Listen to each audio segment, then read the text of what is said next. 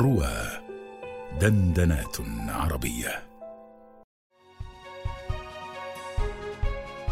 طيب الله أوقاتكم بكل خير مستمعي رواه الأجلاء وهذه حلقة جديدة من برنامج من الضيف.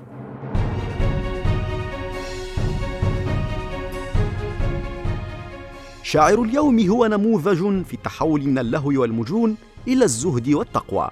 ولد في العراق ونشأ نشأة متواضعة. فكان يبيع الفخار حتى نبغ في الشعر فأصبح من كبار شعراء عصره. أهلا بك ضيفي الكريم. وقبل أي شيء أود أن أسألك كيف يتحول المرء من حياة اللهو والطيش إلى هذا الكم من الزهد والتقوى؟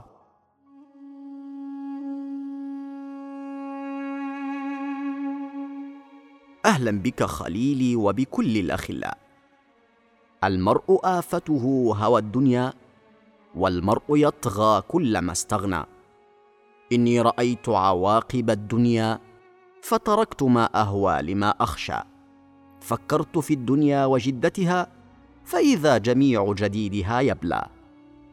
جميل جدا لكن لو تحدثنا عن هذه الرؤية الزاهدة بشكل أوسع فكيف سيكون تقييمك للحياة الدنيا بشكل عام؟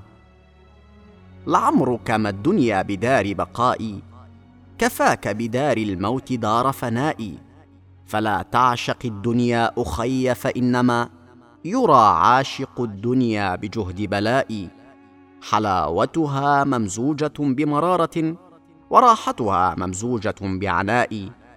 فلا تمشي يوما في ثياب مخيلة فإنك من طين خلقت وماء.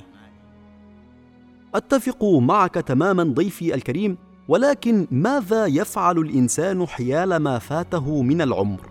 أو بمعنى أدق كيف تنظر أنت مثلا إلى مرحلة شبابك على وجه الخصوص؟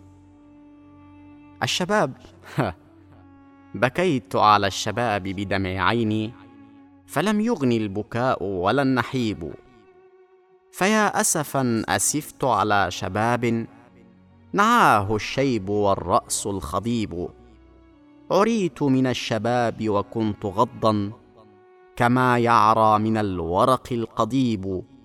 فيا ليت الشباب يعود يوما فأخبره بما فعل المشيب.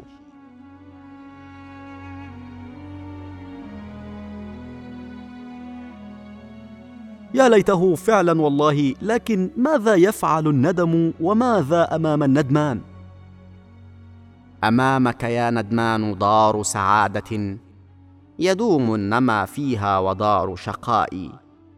خلقت لإحدى الغايتين فلا تنم وكن بين خوف منهما ورجاء. وفي الناس شر لو بدا ما تعاشروا. ولكن كساه الله ثوب غطاء. على ذكر الشر صحيح فقد ذكرتني أن أسألك عن رؤية الزاهدين لفكرة الخير والشر عموما.